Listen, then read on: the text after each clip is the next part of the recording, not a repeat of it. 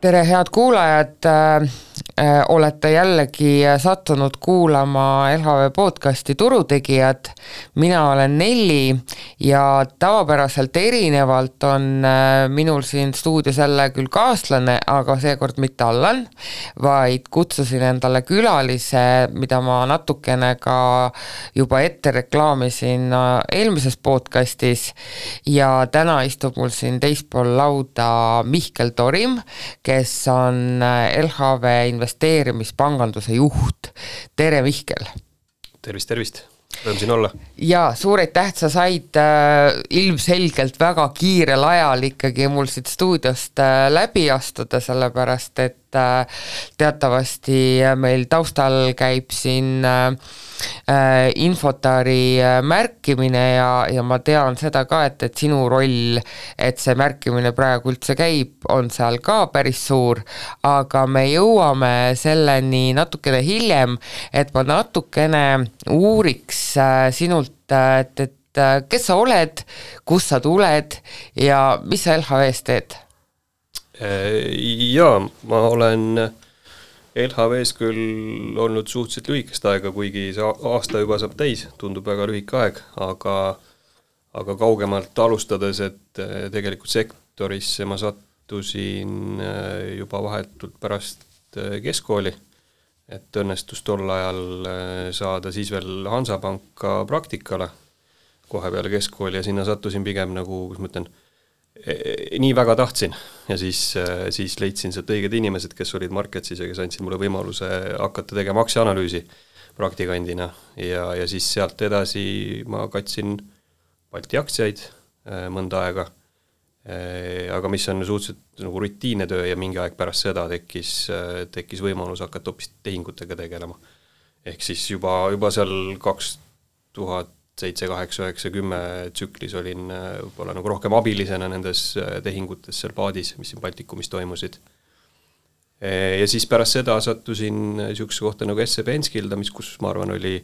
kõige professionaalsem investeerimispanganduse meeskond üldse regioonis. ja seal omakorda siis tekkis ka kogemus nii-öelda M&A poole peal, ettevõtete ostmine, müümine, advisory ja siis eh, veidi hiljem oli juba,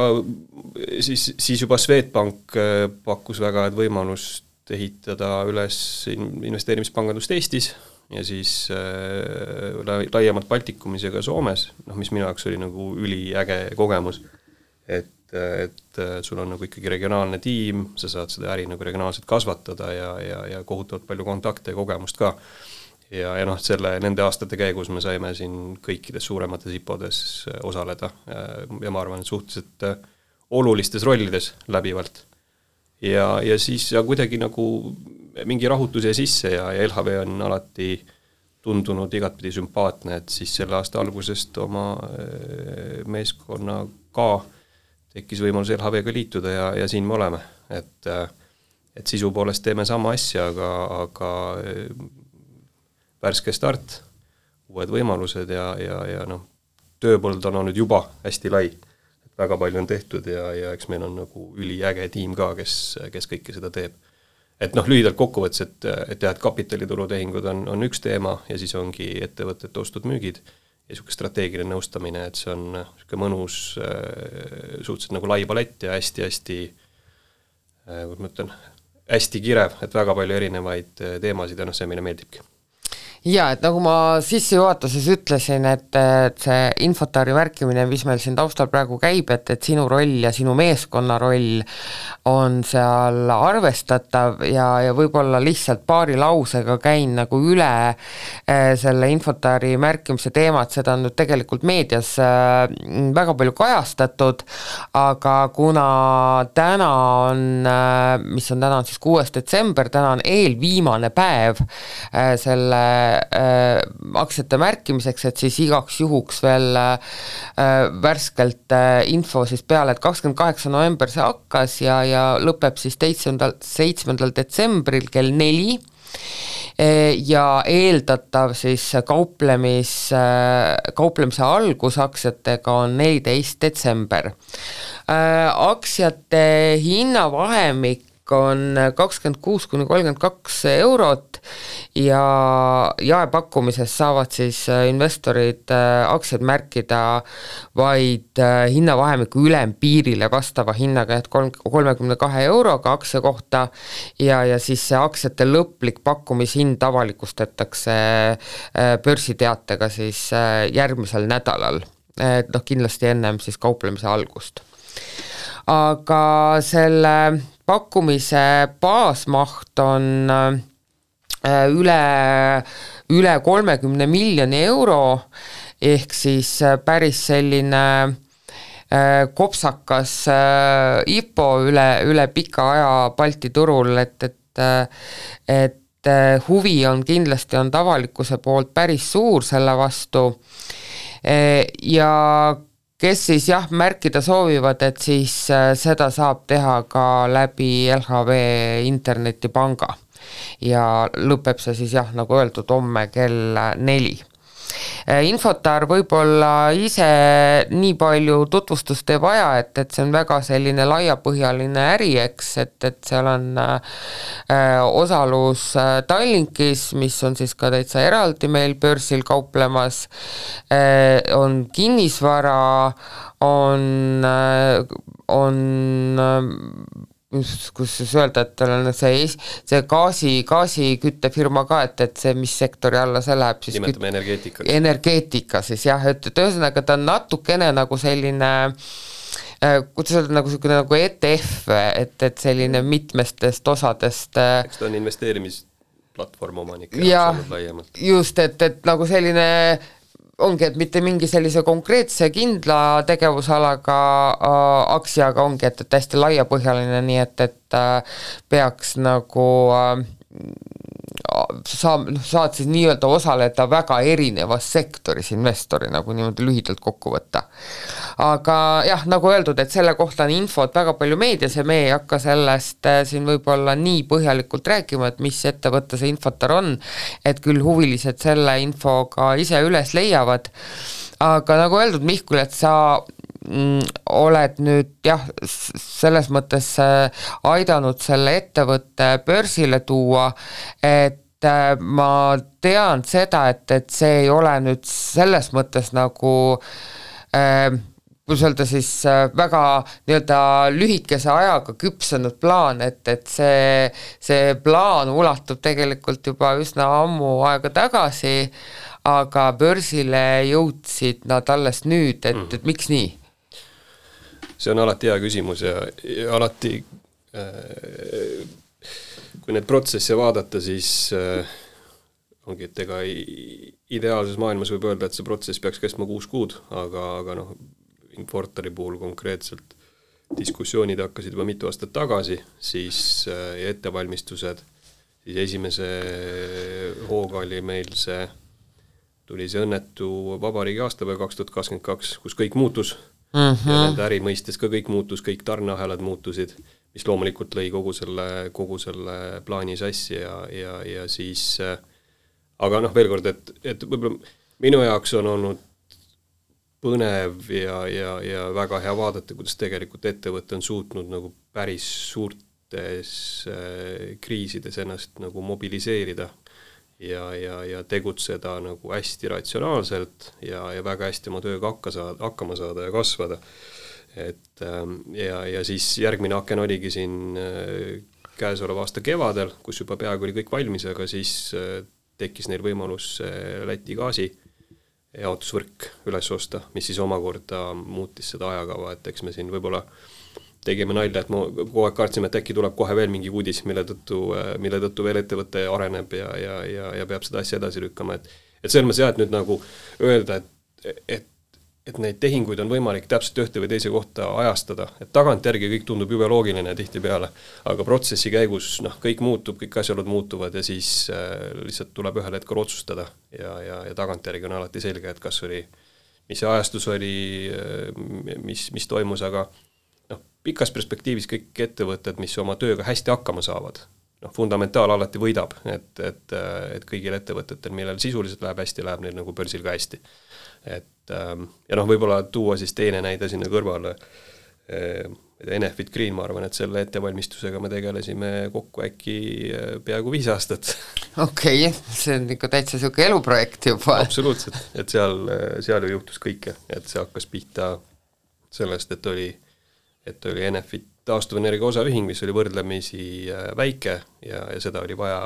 sellega oli vaja ikkagi päris palju tööd teha, ennem et üldse börsikõlbulikuks nagu saaks, äh, et ja siis oligi see, et mis, kas seal on seda kriitilist mahtu, ja siis poolel teel tuli hoopis äh, võimalus ära osta Nelja Energia ettevõttel, mis jällegi noh, riigiettevõtte kontekstis on, ma arvan, suhteliselt erakordne, et see kõik õnnestus, mida me ka aitasime teha samal ajal. ja, ja, ja siis kokkuvõttes sealt tuligi noh, väga hea juhtkonnaga suur ettevõte ja, ja see IPO õnnestus noh, tagantjärgi jällegi suhteliselt turu, ma ei tea, kas nüüd tipus, aga ikkagi noh, heal ajal. Aga ega kõikide nende protsesside käigus, et nüüd öelda, et, et see on nüüd see, mis läheb täpselt nii või, või et sellega on jube lihtne, mitte kunagi ei ole, alati on äh,, alati on äh, probleemid ja lõpuks äh, noh, Enefit Greeni viimastel päevadel oligi pigem see, et, et jaemärkimist oli nii palju, et olime mures, et kas ikka midagi jagada lõpuks on. Et ma ei tea, sihtisime seal äkki, mõtlesime, et saame kakskümmend tuhat täis, et oleme nagu väga uhked, et tegime sadamal ära, ja siis, kui see kuuskümmend tuhat tuli, noh siis keegi, noh selles mõttes, et keegi ei planeeri niisuguseid asju ette, et, et nii tuleb. Et sa teed mingid baasplaanid, aga, aga ma arvan, see IPO-de, ma ei tea, võlu ja valu seisnebki selles, et seal on ikkagi sellist äh, noh, määramatust on ju võrdlemisi palju ja asjad, sa nagu töö käigus pead kogu aeg korrigeerima ja mõtlema, et mis siis, mis siis nüüd saab või ei saa. et võib-olla väljapoole tundub see kuidagi niisugune, planeeritud on ta alati, aga, aga et äh, pidevalt tuleb äh, korrektuure, pidevalt tuleb küsimusi, kogu aeg on, kogu aeg on mingi jama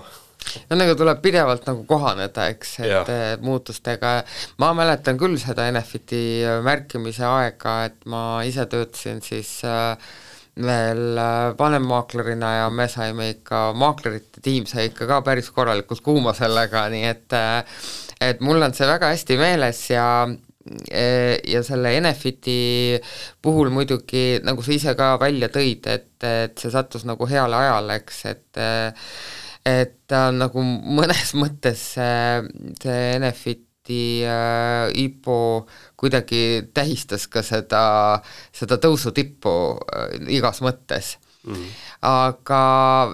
miks võib-olla sa ütlesid, et, et see osutus ootamatult populaarseks, et me siin tegelikult podcastis ka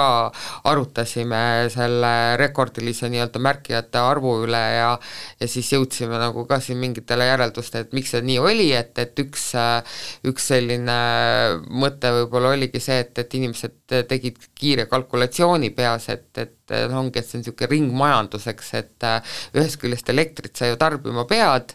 ja teisest küljest siis ostad võib-olla aktsiaid ja investeerid ise ja siis äh, vähemalt osaliselt saad oma elektriarve dividendidega kinni maksta, nii et, et äh, ja see on nagu noh, ongi, et see kontseptsioon on inimestele, eks ole, arusaadav äh, ja ja, ja selles osas ka, et, et see on noh, et see on nagu selline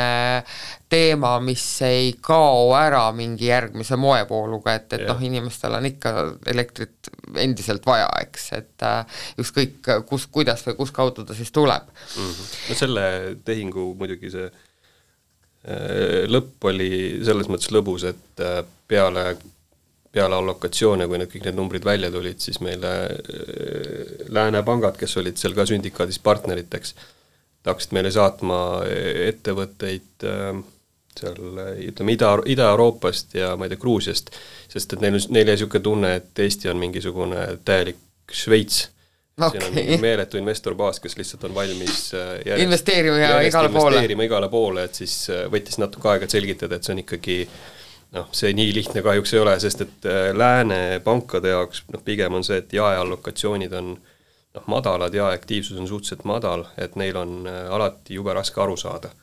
et, äh, et kuidas meil see aktiivsus noh, keskmiselt nagu nii suur on ja see, ma arvan, et see, see, see ei olegi nagu, et noh, see Green oli küll nagu mingis mõttes tipp, aga, aga ta on nagu läbivalt olnud. ja ka see, et, et võib-olla see Tallinna Sadamaga sai ka see müüt murtud, et et jaeinvestor on kuidagi nagu äh, spekulant, et pigem oli isegi vastupidi, et tihtipeale need fondid, kes seal viimasel päeval tulevad, et noh, nende jaoks siia regiooni investeerida on eksootiline ja, ja nad vaatavad lihtsalt selle järgi, et kui saab äh, kiiresti sisse, kiiresti välja, siis on noh, seal on pigem olnud nagu praktikas. mitte, et see muidugi ei ole, see ei ole nüüd ühene, aga aga, aga jah, et, et see, et noh, jaeinvestor on ikkagi pigem noh, nii-öelda lojaalne või heas mõttes, kui talle nagu ettevõte meeldib, siis ta ikkagi investeerib pigem sellepärast, mitte sellepärast, et et vaadata, mis seal järelturul juhtub või ei juhtu, et, et see on jube kihvt. Jaa, noh, ütleme selles osas ongi tegelikult äh, noh, Tallinna börs niisugune äh, erakordne, et noh, ma tean seda, et, et ütleme, USA-s on üsna mõeldamatu, et äh, jaeinvestor nüüd äh, läheb ja märgib mingisugust tipot oma internetipangas, et äh, seal noh, sisuliselt jae, no seal on lihtsalt see probleem, et jaeinvestoril ei jõua need äh, aktsiad, et need lihtsalt jaotatakse mm. fondide vahel ennem laiali ja, ja kui sa tahadki kuskil nii-öelda IPO-s osaleda, siis sinu ainukene võimalus ongi siis mingisuguse investeerimis- või, või hedge-fondi kaudu, kellele noh, kas siis nemad ostavad või osalevad seal või mitte, eks et, et selles osas jah, et, et meil on see jaeinvestori äh, ja power või jõud on ikkagi päris suur ja see on oluline osa nii-öelda ikkagi sellest äh, äh, börsile tulemise teekonnast veenda sedasama jaeinvestorit, et meil on hea ettevõte ja me teeme õiget asja. Mm.. aga siit nüüd oleks hea küsida, et et et võib-olla sa nagu niimoodi täitsa, kes, kes ei tea sellest protsessist midagi, mina kaasa arvatud, väga ei tea ikkagi sellest eeltööst, et et, et mis tegevused siis enne toimuvad, kui reaalselt saab anda välja pressiteate, et nüüd hakkab märkimine, et kestab nii kaua ja selle hinnaga mm? -hmm jah, no siin jällegi vaadata viimaste aastate turupraktikat, et ega neid ju noh, näiteid on igasugused, et kui et oli ju ka periood, kus eh, mõni ettevõte paneb lihtsalt iseseisvalt teate ülesse ja, ja, ja annab mingisuguse väikse infomemo ja, ja kõik, kõik nii töötabki, aga noh, nende, nende tehingutega mul eriti kokkupuudet pole, et eh, klassikaliselt on see noh, nagu minimaalselt kuus kuud, nagu enne mainisin ka, et ega päriselus need asjad tegelikult võtavad pigem kauem aega ja need, need ajastused muutuvad, igast asju äh, võib vahepeal juhtuda, aga põhimõtteliselt, mis on vaja, on see, et on, äh, on adekvaatne äh, juriidiline nõustaja, kes on teemaga varem kokku puutunud, kes suudab seda due diligence'i läbi viia, prospekti, prospekti kirjutada, siis on, eks ole, finantsnõustajad ja, ja, ja korraldajad nagu ma ei tea, pangad, nagu, nagu meie näiteks, ja, ja siis eh, noh, ja siis on seal audiitoritel taustatöö ka veel. et sisuliselt ongi, see on selline noh, prospekt on kõige olulisem dokument, kus peab olema kõik lahti kirjutatud nii, nii selgelt ja nii hästi kui võimalik, alates riskidest kuni, kuni, kuni ärini. ja, ja, ja siis noh, taustal käib kogu aeg selline kraadimine ja, ja mõttetöö, et noh, milline see maht võiks olla, kellele see tehing on pigem suunatud, kas ta on rohkem jaele, kas ta on institutsionaalidele ja, ja, ja siis äh, võimalikult vara pigem isegi ma arvan, me hakkame nagu investoritega testima ka, et kas, kas võiks huvi olla, noh eelkõige siis äh, fondidega ja, ja kuidas see nagu story tundub. et noh, võib-olla see Baltikumi mure on, on täna pigem see, et noh, kahjuks nagu aja jooksul need välisinvestorid on vähemaks kogu aeg jäänud, et see Neid ei saa on... väga süüdistada ka, et, et eks me siin natukene sellises tulipunktis ja. oleme, et noh, ta on selline, eks ta ongi see, et, et et ega süü-, selles mõttes ei, siin ei olegi kedagi süüdistada, et, et kui sa oledki nii-öelda frontier market ja sul turg on suhteliselt väike, et sa ei ole kuskil niisuguses tavapärases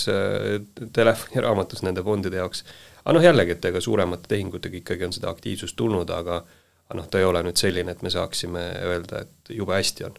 Et et äh, pigem on see ikkagi äh, raske töö, ehk kedagi nagu väljaspoolt siia, siia sisse saada, aga noh, siis ongi, et, et et ega ettevõtted pigem on ju äh, neid noh, nagu väga suuri case'e on vähe, pigem on sellised keskmised ja väiksemad, mis siis ongi noh, tegelikult jae ja, ja kohalik institutsionaalne nagu investorbaas. ja siis ongi nii, et ühelt poolt tegeled selle story'ga ja, ja, ja, ja nii-öelda eel, eelturundusega, kuni siis ühel hetkel on otsuse koht, mis ongi siis noh, jälle ideaalis nagu niisugune kuue kuuga, ma arvan, et Tallinna Sadamas tuli protsess, mis tõesti oligi niisugune, niisugune seitse kuud või. et aga ülejäänud on pigem äh, olnud alati, et kuskil on midagi juhtunud, on mingi koroona hakanud või mingi muu asi hakanud ja ja lihtsalt need aknad muutuvad. Ja siis äh, tuled välja ja ja, ja ega siis sa tegelikult saad teada lõplikult, et noh, et kus see, kus see turg on, kuidas see huvi on, et see, et nüüd on ette kõik tehtud, et Skandinaavias pigem on küll seda, et sul on nagu fondid rohkem ankurdavad tehingu ette ära. et kui sa tuled sellega välja, siis on seal juba nimekiri fondidest, kes on sellest äh,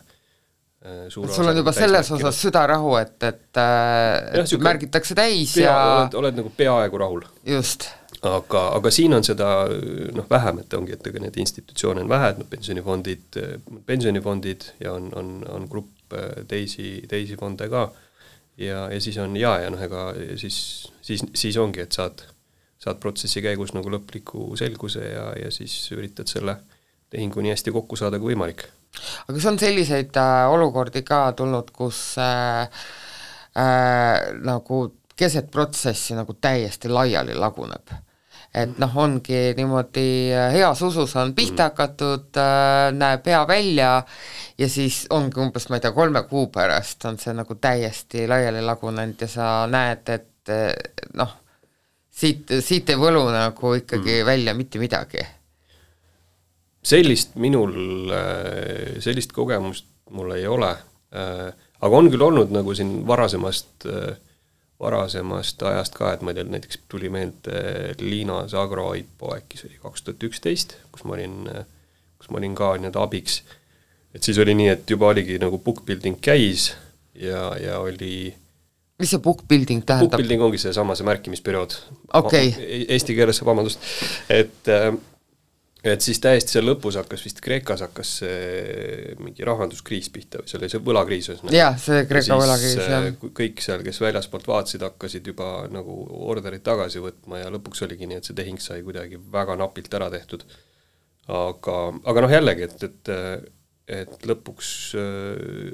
ettevõte ise oli tugev, arengud olid head, et, et kui on, veel kord, et kui nagu hea ettevõte börsile saab, siis ma arvan, et see lõpuks ikkagi nagu fundamentaal võidab aga, aga jah, seda, et me oleks nagu lihtsalt äh, kuskil poolel teel vaadanud, et mitte midagi ei tule, et noh, sellist, äh, sellist päris nagu olnud ei ole, et pigem on see, et siin võib-olla see kaks tuhat kakskümmend üks, kakskümmend kaks, et oli noh, küsiti väga palju nagu väiksemate ettevõtete poolt just, et äh, kuule, kuule, et mis sa arvad, et noh, kordajad on ju sellised siin turul ja kõik ju tahavad osta, siis me oleme pigem öelnud, et me oleme alati ettevõtetega kohtunud ja arutanud, aga kui me ise näeme, et et see ei ole võib-olla mõistlik siis me oleme pigem alati öelnud, et äkki proovite ma ei tea, suunatult raha kaasata või, või noh, leida nii-öelda mingi riski, riskiinvestor, sest noh, tihtipeale väiksemate ettevõtetega, eriti kui see, eriti kui nad ei, ei ole kasumis või noh, lähevadki nagu oma niisuguse suure plaani peale välja, siis kui see ei realiseeru ja noh, statistiliselt need pigem ei realiseeru keskmiselt, siis õudselt raske on pärast minna turul nagu investorite juurde tagasi ja, ja, ja siis et raha andke, kaasata andke noh, natuke veel. andke natuke veel, just mm, -hmm. et see on noh, eks siin elu on näidanud ka, et siin neid, neid ju tuleb ja läheb nojah, sa ilmselt nüüd viitad äh, First Northile, eks, et, et mis on siis nii-öelda selline alternatiivturg, et ta ei ole mm. nagu siis põhinimekirja ettevõtted, kus siis näiteks seesama Infoter läheb, eks, et noh, seesama kaks tuhat kakskümmend üks äh, siin äh, meedia ristis selle Tallinna börsi meil hipodroomiks, et, et neid hiposid viskas meile ikka peale siin iga kuu ja ja lõpuks nagu oligi selline üsna kindel diil oli see, et, et äh, mis iganes ettevõte on, kindlasti märgi ja siis lükka kohe nagu esimesel kauplemispäeval maha, et, et see, see tundus nagu selline täiesti no-brainer, et et, et nii see raha teenimine börsil käibki mm. -hmm. ja, ja noh, me siin ka podcast'is ikka neid vaatasime peale neile ja siis noh, ikka noh, mõnikord ikkagi imestasid oma kulmud kuskile juuste piirini välja, et, et, et noh, et mis noh, mis story pealt nagu üldse börsile tullakse ja, ja mis nagu ettevõttes toimub ja ja, ja, ja mis käibed seal on või, või noh, kasumitest me ei hakka rääkima, see oleks, olekski liiga palju tahta, et, et, et kasumis ka oleks. et, et mida nagu selles mõttes kohati ikka täiesti kinnisilmi ostetakse, et äh, et see oli üks pöörane, pöörane aasta mm. -hmm. aga jah, kaks tuhat kakskümmend kaks tõmbas nagu sellise jaheda duši peale kõigele sellele haibile ja, ja täna siis nüüd siin kahe tuhande kahekümne kolmanda aasta lõpus, kus üle hulga aja on meil selline mm, noh, niisugune suur ja tõsiseltvõetav nagu aktsiate esmapakkumine, et kuidas sina nagu tunnetad turgu, et et, et kas, ähm, kas nüüd ütleme noh, tegelikult seal külma duši said mm. noh, nii investorid kui ettevõtjad, eks mm., et kas äh, äh, kas see ene-, noh, ütleme niisugune kindlustunne hakkab taastuma või ikkagi nagu ollakse niimoodi ettevaatlikud veel, et, et noh, et vaala, vaatame, mis saab, vaatame, mis tuleb? Jaa, no see kaks tuhat kakskümmend üks ja, ja, ja, ja ütleme, selle hipodroomi äh, mõistes ma arvan jällegi, et ega noh, ettevõtted ei saa ju süüdistada, kui nad näevad, et, et neil on noh, neil on unistused ja neil on plaanid ja, ja kui turg annab võimalused, siin on nagu, minu arust ongi nagu huvitav fenomen, et tihtipeale öeldaksegi, et ettevõtted tulevad nagu oma nii-öelda tipust tulevad turule, noh mingi, aga alati see on teistpidi see ka, et ju siis see keskkond on selline, et antakse võimalusi, kuna see on ikkagi niisugune noh, ta on ju lõpuks nagu turuplats, kus, kus on lihtsalt ühel hetkel on, on, on ettevõte oma plaanidega ja, ja siis oma mingi arusaamaga väärtusest ja siis on sul seal vastas noh, piltlikult äh, lugematu hulk või väga suur hulk erinevaid investoreid, siis noh, leitakse see tasakaalupunkt, mis siis parasjagu nagu turg võimaldab. aga ma arvan, et läbi selle, läbi selle tsükli äh, noh, kõik on, kõik on ilmselt midagi õppinud aga praegu ikkagi pigem on noh, see ettevaatlikkus on suur ja noh, see intressikeskkond ja majanduskeskkond paneb selle, paneb selle paika. et, et noh, Lääne-Euroopas noh, praktiliselt see aasta ei ole, noh, see IPO tulk on ikkagi kohutavalt väike, mis on olnud, ja, ja noh, üldse, üleüldse, üleüldse maailmas, et, et see lihtsalt, lihtsalt nii on ja, ja pigem ongi see, et neid, noh, raha hind on teine keskkond on teine ja, ja, ja investorid on ka ennast teisele lainele sättinud, et ma arvan, täna ongi niisugust ette, pigem on see, et noh, ennem osteti kõik ja siis nüüd on see, et ma arvan, et, et iga risk võib kohati tunduda suurem, kui ta päriselt on. et, et ise nagu investorina ka ju tegelikult noh, kui aktsiaid vaatad, siis ju kogu aeg ju mõtled ka, et kui vaatad graafikut tagantjärgi, et noh, et miks ma ei ostnud mis iganes Nasdaqil võib-olla mingit suuremat ettevõtet kuskilt sealt põhjast uh -huh. ja siis hakkadki nagu mõtlema, et okei okay,, et noh, kuidas see tol hetkel tundus. et kuidas see kõik nagu paistis ja, ja, ja siis noh, see, see lõpuks alati viib jälle selleni, et et ma arvan, et iga investori jaoks seesama läbiv tees, et noh, ikkagi mõtle ise läbi ja proovi ise aru saada, et et mille baasil sa otsustad, neid arvamusi on kohutavalt palju, kõigile meeldib arvata ja, ja seda jällegi võib-olla nagu tulles, minnes tagasi minevikku, et olles ka nagu aktsiaanalüütikuna ka olnud, et ei ole lihtne, ei ole lihtne nagu öelda, et mis on fundamentaalselt õige või vale, et tuleb lihtsalt ärist aru saada ja, ja oma otsuseid teha, aga jah, lühi, lühike vastus küsimusele on see, et praegu on kindlasti eh, selline jätkuvalt, ma arvan, pigem segane aeg, et eh, ja siin noh, ongi, et reaalmajanduses pigem oodatakse ju, et asjad lähevad ennem halvemaks, kui nad lähevad paremaks noh, ma ise usun, et intressikeskkond äh, pigem keerab ennast teistpidi varem, kui siin võib-olla keskpangad seda välja hääldavad, sest et nad alati nii teevad. Nad nagu muudavad oma seda teesi siis, kui noh, tõesti on vaja, aga nad ennem seda kunagi ette ei reklaami. et, äh, et noh, vaatame, aga, aga ma arvan, et see ongi niisugune kui optimist olla, siis võiks ikkagi öelda, et heade asjade jaoks, heade ettevõtete jaoks on esiteks hea aeg laieneda, kui võimalusi on ja investori jaoks on kindlasti hea aeg äh, teha äh, häid otsuseid pikaajaliselt äh,. Sa äh, ütlesid ennem, et, et noh, ongi, mis on nagu niisugune teada-tuntud tõsiasi, et, et, et välisinvestorid äh, või siis suuremad fondid väljaspool Eestit äh, ei äh,, ei, ei taha siia nagu väga tulla, et, et siin on see risk on nagu suurem kui reward, et äh, tihtipeale vähemalt jääb väljaspoolt vaadates see mulje, et äh, äh kas noh, kindlasti sa oled ka arutanud oma tiimiliikmetega selle üle, et äh, et äh, mis mis peaks muutuma või kas saab üldse midagi nagu muuta, et me muutuks atraktiivsemaks äh, kapitalituruks väljapoole Eestit või siin ongi nagu nii fundamentaalselt sügavad põhjused, et me ei saa ennast kuskile ära liigutada siit geograafiliselt, on ju, ja me ei saa ka seda turgu niimoodi vägisi suuremaks puhuda mm. või on äkki ikkagi mingi nipp, et kuidas me saaks atraktiivsemaks muuta ennast? ma arvan, et ainus arusaadav vastus on see, et tuleb lihtsalt selle nimel äh, kogu aeg tööd teha, et, et see turg oleks, et see turg oleks atraktiivne ja ja, ja iga ettevõte, mis turule lisandub, ükskõik, ütleme siis ükskõik mis instrumendiga, et äh, see ju tegelikult turu sügavust nagu sammhaaval äh, kasvatab. Et siin just hiljuti vaatasime ka neid suhtarve, et mis on seal, ma ei tea, Skandinaavias turu kapitalisatsioon SKP-s, on ju, ja mis on noh, Baltikumis, et ega selle peale liiga tihti ei mõtle, aga vahest on tore nagu meelde tuletada uh. -huh. et eh, mis ta oli, et noh, Soomes oli ta seal praegu seitsekümmend ja Skandinaavia, või ütleme, Rootsis on vist üle saja ja noh, USA-st me ei hakka üldse rääkima.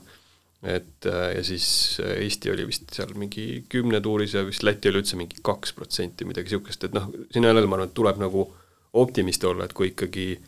kui ikkagi on niisugune kriitiline hulk veel, ma ei tea, erastamisi oletame tulevikus tulemas ja, ja, ja, ja suuremaid ja keskmiseid ettevõtteid erasektorist, siis noh, ta nagu sammhaaval läheb paremaks ja, ja mida suuremaks kasvab see, see turg, seda suurem peaks olema ka see väline huvi, on ju. et ega selle, ja selle geopoliitika osas noh, mul, mul endal väga raske siin midagi teha või, või noh, ei ole mõtet nagu spekuleerida ka,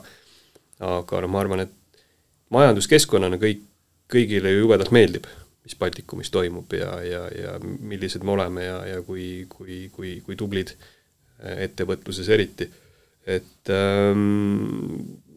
jah, niisugust nagu lihtsat lahendust ei ole, aga lihtsalt tuleb hoida seda turgu atraktiivsena, pluss on see, et noh, kas nüüd börsiga on arutatud, et et kuidas seda turgu paremini ära linkida, et kas siin on näiteks, ma ei tea, et kui teha Skandinaavias mõni nagu dual listing ja, ja kogu see infra panna nagu normaalsemalt tööle, et ähm, noh, tuleb tegutseda, tuleb mõelda, et kuidas seda ligipääsetavut, ligipääsetavust nagu paremaks lihtsalt saada sammhaaval ja, ja, ja sealt edasi minna. Äh, sinu kommentaarist ma nüüd järeldan, et mul tegelikult mu järgmine küsimus nagu oligi see, et äh, et kuidas sa nagu Tallinna või siis Balti turgu tervikuna üldse praegu näed, et kas see on nagu nii-öelda äh, pakub piisavalt mm. Äh, võimalusi äh, investoritele või siin on ikkagi kõvasti arengruumi, aga, aga nüüd sa vastasidki mõnes mõttes juba ära, et, et, et tegelikult sinu silmis, eks ole, on siin piisavalt äh, arenguruumi, et, et praegu ikkagi on see valik üsna kesine, on nii? no pigem on jah, ma arvan, et, et tahakski rohkem näha niisugust ka selliseid teatud küpsusesse jõudnud noh, nimetame kasuettevõtteid või, või ma ei tea, nagu IT-sektor, ma ei taha niimoodi öelda otseselt, see võib tähendada väga paljusid asju, aga noh, ikka jah, et sellist, sellist äh, laiapõhisust võiks rohkem olla, aga noh, selle eeldus on ka see, et ettevõtetel peab olema endal mingisugune põhjus või motivatsioon, miks nad, miks nad seda teevad. aga, aga seal on väga erinevaid, erinevaid põhjuseid. aga miks nad seda teevad? et miks nad seda peaksid tegema? jah või ütleme jah, ongi, et, et miks, esiteks, et miks ettevõtted äh, tahavad börsile tulla mm -hmm. ja siis äh, võib-olla siit keegi nüüd äh, mõne tehnoloogiaettevõtte juht praegu kuulab, et sa annad mm -hmm. talle võib-olla selle puudu jäänud argumendi kätte, et aga miks mm -hmm. ma peaks seda tahtma mm? -hmm. no seal on ütleme,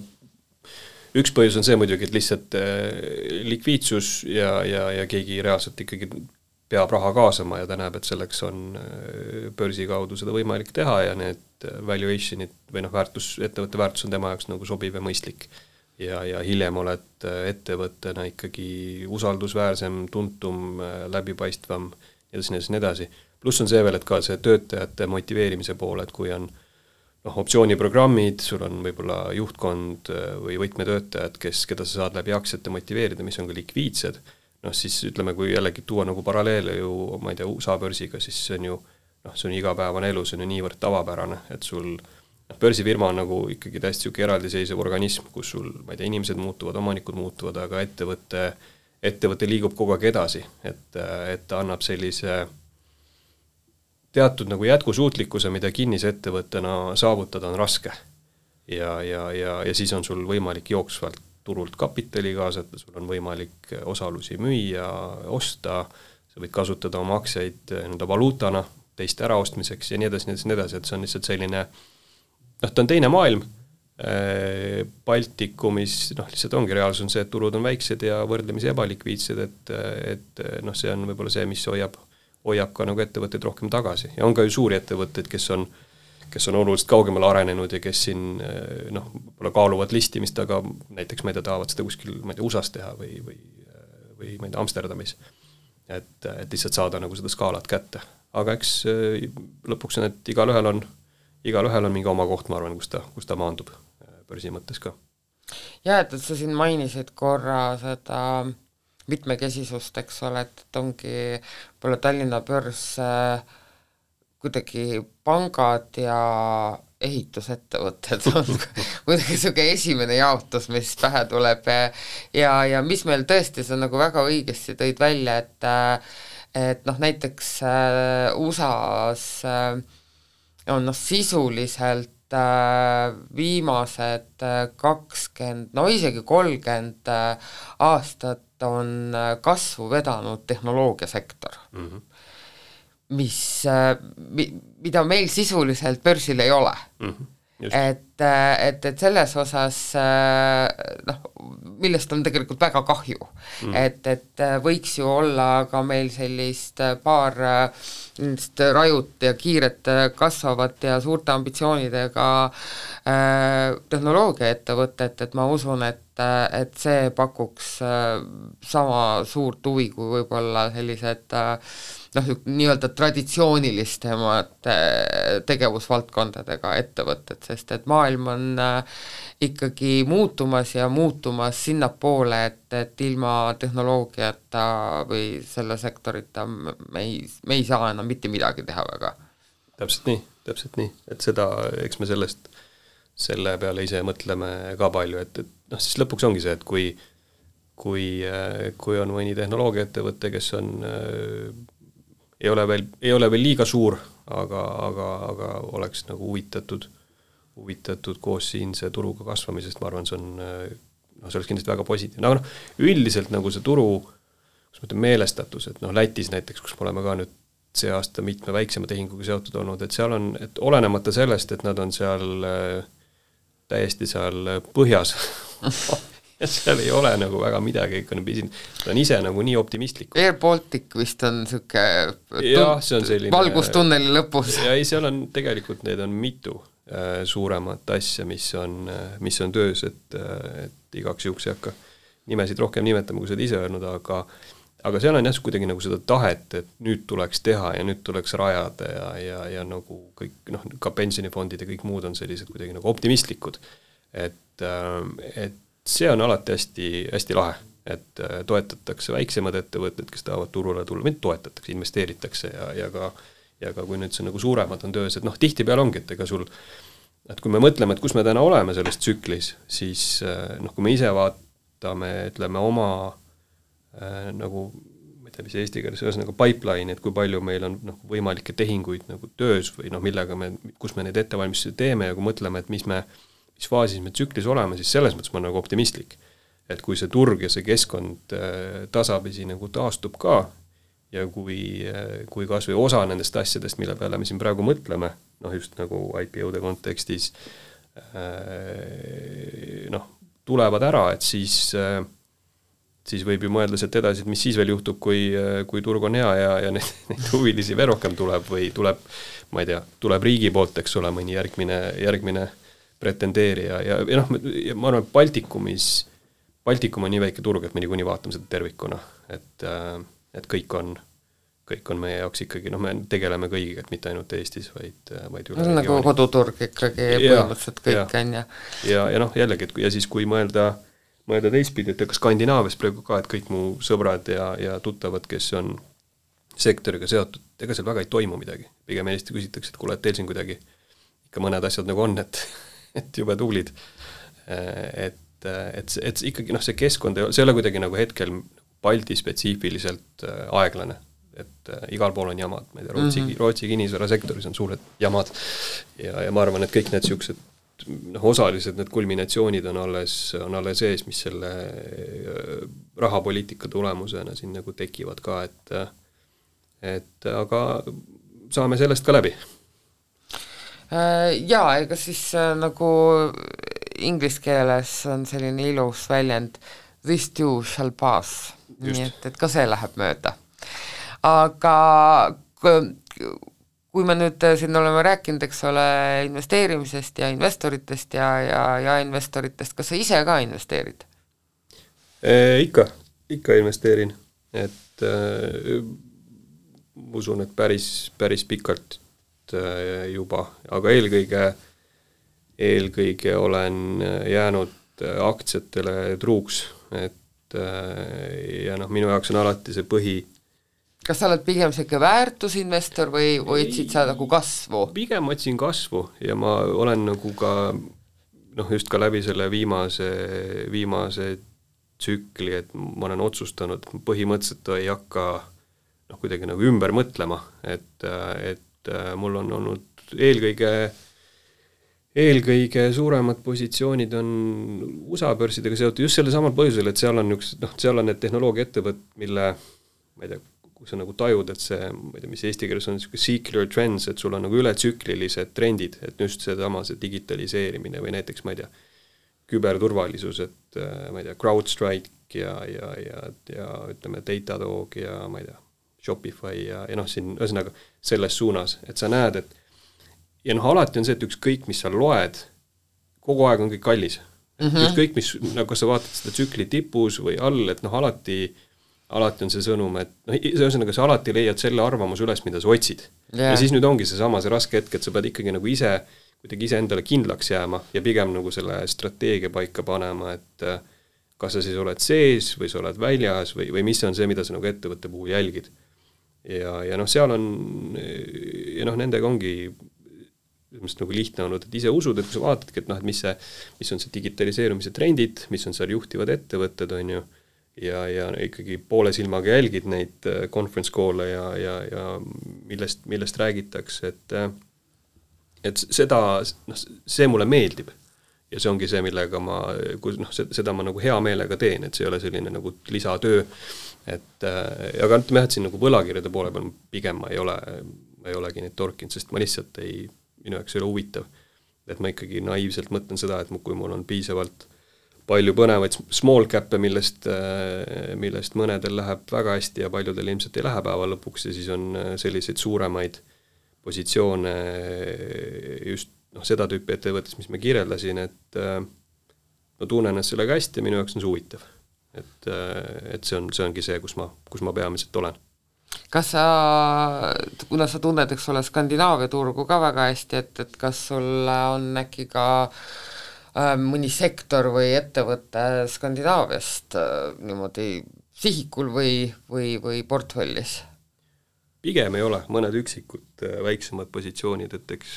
kuna on Skandinaavia pankadega elus palju kokku puututud, et siis on olnud seal, seal positsioone ka, aga nad ähm, jah, need ei ole need, mis, ega need on kõik head asjad, aga nad ei äh, Äh, nad ei tekita minust äh, kokkuvõttes liiga palju elevust, et ma arvan, et mul ühesõnaga jah, et, et patt tunnistada, et ma arvan, mu kogu portfell on ikkagi väga väga tehnoloogia poole kaldunud. no me oleme ühes paadis selles osas, et mina olen ka ikkagi väga-väga tehnoloogia usku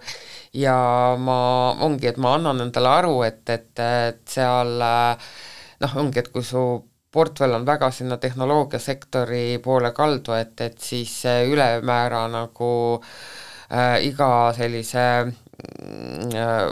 liikumise peale närvi ei maksa minna, sellepärast et varsti ei ole sul üldse mhm. enam mingeid närve alles äh, sel juhul, nii et, et, et selles osas tuleb nagu jah, oma riske nagu väga hoolega hinnata, et, et, et mitte ennast kuidagi nii-öelda äh, üle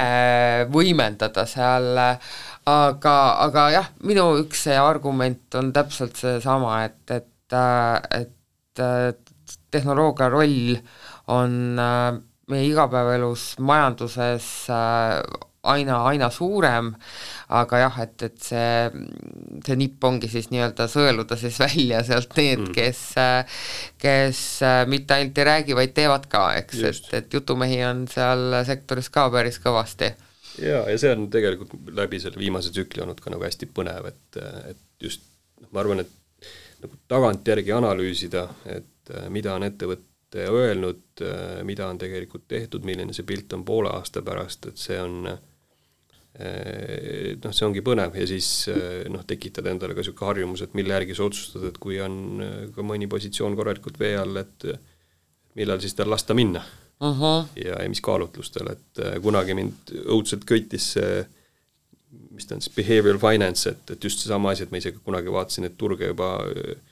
juba noorena mõtlesin, et miks, miks siis ikka nii on, et sul enamus sealt põhjast müüvad miks nad mitte ei osta sealt. et äh, ja siis sa jõuadki sinna, et selline äh, nagu info üle, üleküllus ei aita üldse. absoluutselt et, ei aita. kui sa ei suuda ise oma selle nagu teesi peal nagu püsida ja siis äh, loed nagu sadat arvamust ja see on hästi tsüklipõhine, põhine, need arvamused täpselt nii muutuvadki, et äh, tsükli tipus on kõik jube hästi ja tsükli põhjas on kõik kohutavalt halvasti jah, et see tagantjärgi tarkus on selline täppisteaduseks, et, et tagantjärgi on kõik kohutavalt imelihtne, aga katsu sa siis selles hetkes mm, -hmm. kus endal on natuke emotsioonid üle pea äh, ongi seal tänu internetile saab igaüks midagi arvata, eks, ja siis on meil veel algoritmid äh,, et kui sa oled korra Google'is midagi otsinud mm, -hmm. siis viskab sulle selle kohta mingisuguseid artikleid ja arvamusi nagu igast mm -hmm. äh, kanalist, eks ole, sisse. nii et see jah, võib äh, päeva lõpuks ikkagi äh, pea üsna nii-öelda purgannina keerlema panna ja, ja lõpuks hakkad nagu kahtlema nagu kõiges ja, ja iseendas ka mm. -hmm. nii et selles osas jah, see tegelikult tegelikult äh,